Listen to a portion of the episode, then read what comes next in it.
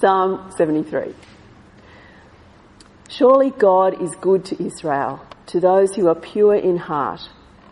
But as for me, my feet had almost slipped. I had nearly lost my foothold. For I envied the arrogant when I saw the prosperity of the wicked. They have no struggles. Their bodies are healthy and strong. They are free from the burdens common to man. They are not plagued by human ills. Therefore, pride is their necklace. They clothe themselves with violence. From their callous hearts comes iniquity. The evil conceits of their minds know no limits. They scoff and speak with malice. In their arrogance, they threaten oppression. Their mouths lay claim to heaven, and their tongues take possession of the earth. Therefore, their people turn to them and drink up waters in abundance. They say, How can God know? Does the Most High have knowledge? This is what the wicked are like. Always carefree, they increase in wealth. Surely in vain have I kept my heart pure. In vain have I washed my hands in innocence. All day long I have been plagued. I have been punished every morning.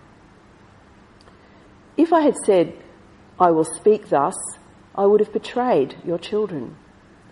When I tried to understand all this, it was oppressive to me till I entered the sanctuary of God.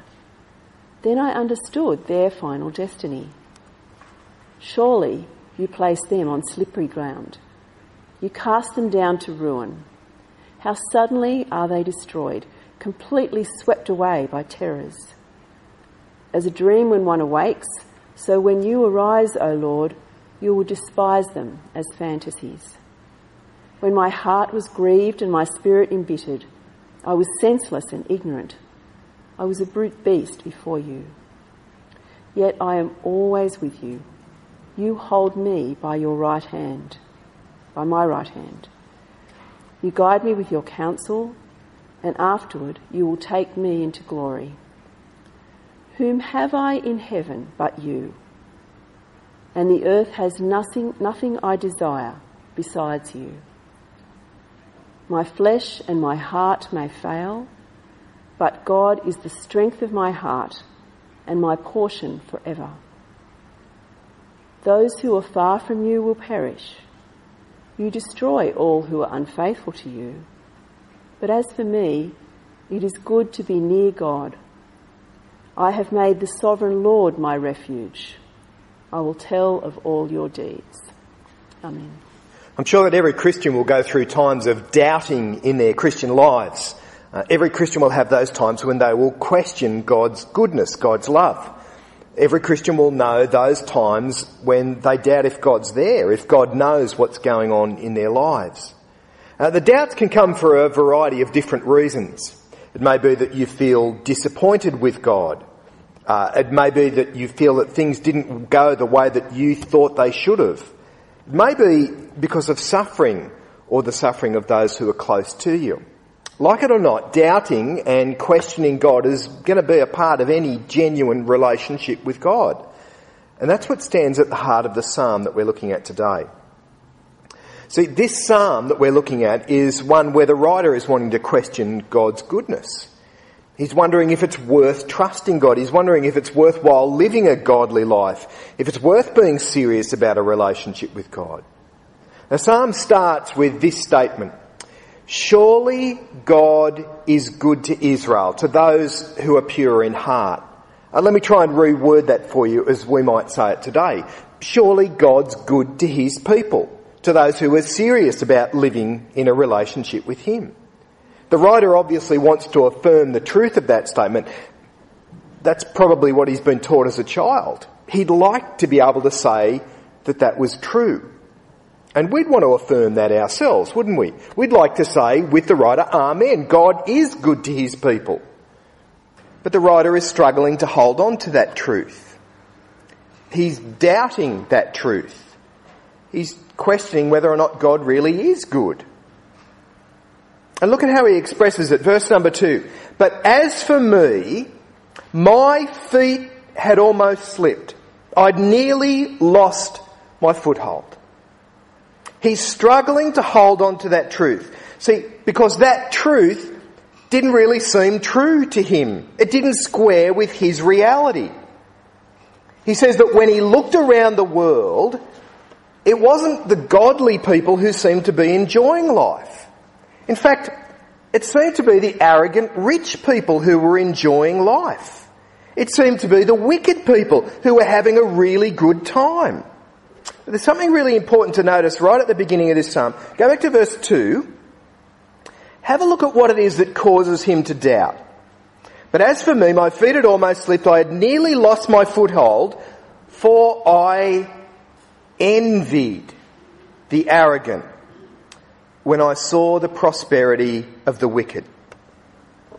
There can be a variety of things that will cause you to doubt in your life. You often hear of people who face great tragedies who start to question God. But this is different. It's not trouble that causes him to doubt. What causes him to doubt is the lack of trouble in other people's lives. Their lives seem to be sailing along so smoothly. Their lives seem to be going so well. They're the ones who seem to have it good.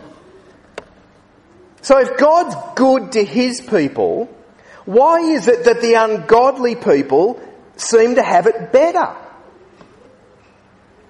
He sees the life of the rich and the arrogant, and he starts to wish that his life could be a bit more like that. He envies what they seem to have. And then it goes one step further because he doesn't just envy what they have, he wonders if the price of living a godly life is actually worth it at all. Have a look down at verse 13. Surely in vain I've kept my heart pure. In vain I've washed my hands in innocence. See, what he's really saying is maybe it's been a waste of time trying to live a godly life. Maybe I could have just enjoyed life a whole lot more if I'd just forgotten about you, God. Can I say, I think this is almost a timeless temptation, isn't it? I bet there have been people in every generation who have felt just this. What's the point? Is it really worth trying to do the right thing, trying to be godly, trying to be serious about my relationship with God, when there are other people who seem to be enjoying life a whole lot more than me who aren't very godly? Well, have a look at what he sees when he looks around at these people. The writer said right at the beginning that his feet feel like they're slipping but the ungodly people seem to be a whole lot more secure than him. He looks at those who are arrogant and rich. Uh, verse number nine. Their mouths lay claim to heaven and their tongues take possession of the earth. Therefore their people turn to them and drink up waters in abundance. These people seem to be so secure, supremely confident. They've got the respect of everybody. And not only that, they're also actually quite healthy and strong. Have a look at, it seems strange, but look at verses 4 and 5. They have no struggles. Their bodies are healthy and strong. They're free from the burdens common to man. They're not plagued by human ills. Do you know what I think of when I, when I hear this passage? I think of people sitting down in street side cafes down in Bondi. They've got tanned, buffed bodies. They look so fit and healthy and they make me feel very flat and fat and flabby. Uh, they've got gold chains around their necks. They've got sun-tanned bodies. They've got their Mercedes SLK 230 parked just around the corner and the top down because it's a beautiful day and they'll be driving back to wherever it is that they live. Everything seems just right for these people. Nothing ever seems to go wrong for them. They're rich, and have a look at how he summarises it in verse number 12. This is what the wicked are like. Always carefree. They increase in wealth. But then comes the turning point in the psalm. Have a look at verse 15. See, up to this point, he's only been looking at one side of the picture. He hasn't been looking at the whole picture. And then the change comes in verse 15. A few years ago, we took our family to the UK for a holiday, and uh, one of the things that we did when we were there was we went to Hampton Court Palace, and there's a maze at Hampton Court Palace, a hedge maze that you get into. I'm not sure if you've ever been in one of these things. It was quite fun and exciting getting in there with the kids and wandering around trying to figure out where the other end of this thing is. After you've been in there about 10 or 15 minutes, it starts to get a little bit on the frustrating side. And then you start walking past the same group of people for the third or fourth time and, and you realise they're just as lost as you are. And then you start talking with others, drawing diagrams and suggesting which way you might be able to go to get out. After about 25 minutes, you start taking an inventory of the food and water because you think you might actually be in there for a long time. But often with these hedge mazes, what they have, and they had one here, is a tower up above it so the person in the tower can tell you where to go to get out. See, because when you're looking at it from up above, it's dead easy. It's a no-brainer. You can say turn left and then right, and you can see exactly where the exit is. But you can't see it when you're in there. You can't see the exit. All you can do is see around the next corner. Well, I think that's kind of the experience that the writer has here. He gets a change of perspective. And the way things looked from the ground level, well, they look very different from up in the tower. Have a look at the change of perspective that happens. Verse 15. If I had said, I will speak thus, I would have betrayed your children. When I tried to understand all this, it was oppressive to me till I entered the sanctuary of God. Then I understood their final destiny. See, what's happened here is that he's actually gone to the temple. And I don't think it's just going to the temple that's done it. I think he's actually realised that there's a different perspective on life. He'd been looking at things from his perspective, but when you start looking at things from God's perspective, the world's a very different place. And that's what the writer's done. Now, the rest of this psalm is really a contrast to the first part of the psalm. All of the things that he saw in the first part, he actually realizes that that's not how it is, and he shows you the contrast. When he sees things from God's perspective, things look very different. See, he thought that it was the rich and the arrogant who were secure, that they were the ones who had the secure life, and he envied the security that they have. But then he sees things from God's perspective and pick it up in verse number 16. When I tried to understand all of this, it was oppressive to me. Till I entered the sanctuary of God, then I understood their final destiny. Surely you place them on slippery ground. You cast them down to ruin. How suddenly are they destroyed, completely swept away by terrors? As a dream when one awakes, so when you arise, O Lord, you will despise them as fantasies. See, it's not the ungodly people who have the security in this life. In fact, they're the ones that are on the slippery ground. They're the ones who are destined for destruction. Now, let's be very clear about this again. We said this last week. It's not their riches that are the problem. That's not the problem at all. There are plenty of godly, wealthy people in the pages of the Bible. God has no problem with rich people. The problem with these people is that they have shut God out of their lives. They've lived life as if there is no God.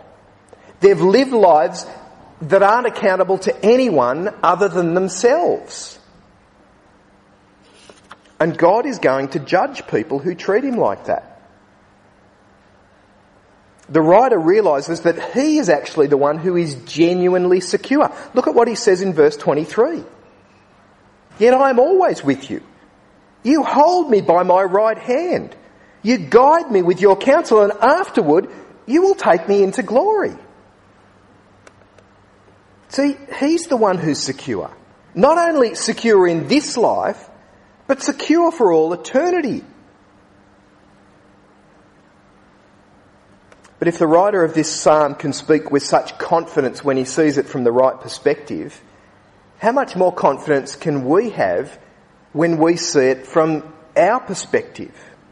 See, we see things from an even better perspective than the writer of this psalm. We see things from the perspective of the cross of Jesus. See, we're the ones who know about real security. We're the ones who know about our final destiny and just how secure it is. The Bible says that there is a judgment to come, and Jesus promises that all those who place their trust in Him are guaranteed forgiveness and eternal life.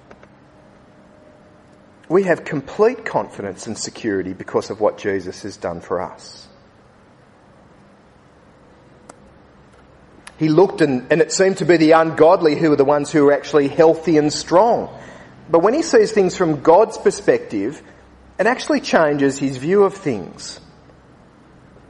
We knew a Christian lady who, when we were up on the north coast, who was diagnosed with cancer. And she'd undergone a, a, fairly serious treatment for the cancer that was really a last chance treatment. Uh, and she went back to see the doctor to receive the bad news that the treatment had failed and that the cancer was now progressing faster than they had imagined. She'd driven over to the specialist by herself. It was about 50 kilometres from where we lived in Mullumbimby to get over to where the specialist was. And the doctor said to her, would you like to have someone here with you while I tell you what the news is? And she said to the doctor, I have my trust in the God who made this world, a God who loves me and cares for me. What could you possibly tell me that would upset me? And she managed to face the rest of her cancer with that same confidence in God. And it's the confidence that the writer expresses in this psalm. It may be the ungodly who appear to be healthy, but maybe physical health isn't what it's cracked up to be. I love what he says in verse 26. My flesh and my heart may fail, but God is the strength of my heart and my portion forever. See again, as people on this side of the cross, we actually have huge confidence and we know that we are the ones who have a great future. Uh, this is the way Paul describes it in Philippians chapter 3. But our citizenship is in heaven and we eagerly await a saviour from there, the Lord Jesus Christ, who by the power that enables him to bring everything under his control will transform our lowly bodies so that they will be like his glorious body. Isn't that great news? Isn't that great news with our failing bodies down here? That it's not about having physical health in this life, but it's about knowing that one day our bodies will be transformed to be like the body of Jesus. God is good to his people. Not because he promises them good health in this life, but because he promises them that when this life draws to a close, they'll enjoy good health with him forever. Though my flesh and my heart may fail, and who are the rich people? Now that he can see things from God's perspective, it's not the ungodly who are the wealthy ones anymore. It's those who know God personally. They're the ones who are rich. Verse 25. Whom have I in heaven but you? And earth has nothing I desire besides you. And from the perspective of the cross, the apostle Paul says this. Praise be to God and Father of our Lord Jesus Christ, who has blessed us in the heavenly realms with every spiritual blessing in Christ. We really couldn't be any richer, could we?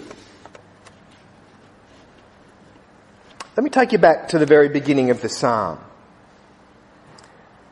Do you think that sometimes you might be a little bit like the writer of this psalm? Do you think that sometimes you may look at the lives of other people and actually envy what it is that they have? Do you find yourself wishing that you had somebody else's life?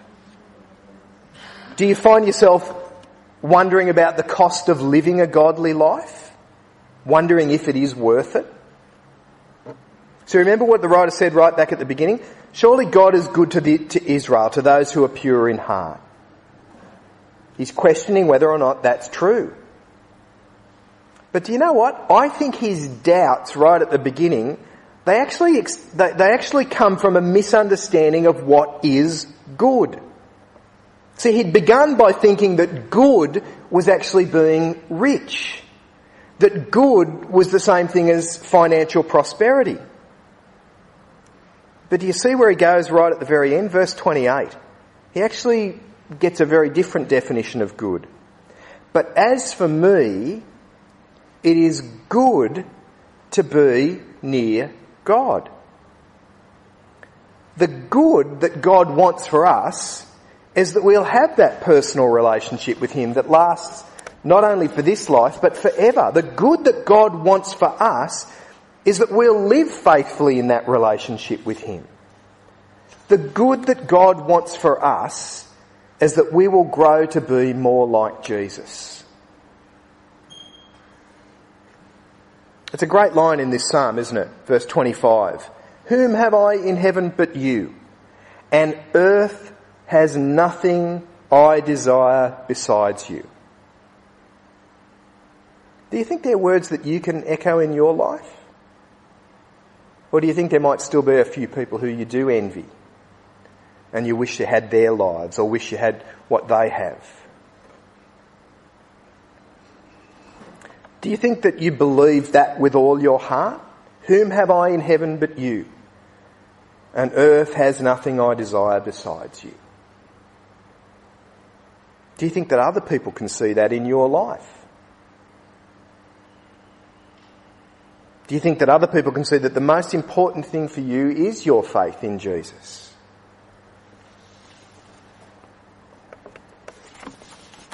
It's a great psalm, but I love the way that he finishes. Those who are far from you will perish. You will destroy all who are unfaithful to you. But as for me, it is good to be near God. I have made the sovereign Lord my refuge. I will tell of all your deeds. So the writer of this psalm doesn't walk away simply confident in the knowledge that God is the one who rules over everything. He walks away realizing that there are other people that he needs to tell this to. That this is news that's actually worth passing on, especially to those people who are far from God especially those who don't know God. The writer's disappointment with God has turned around to complete confidence. And his questions have turned around to absolute trust. And the end result of all of that is that he wants to tell others about how great his God is. And that should be the practical application for us as well, shouldn't it? How about we pray?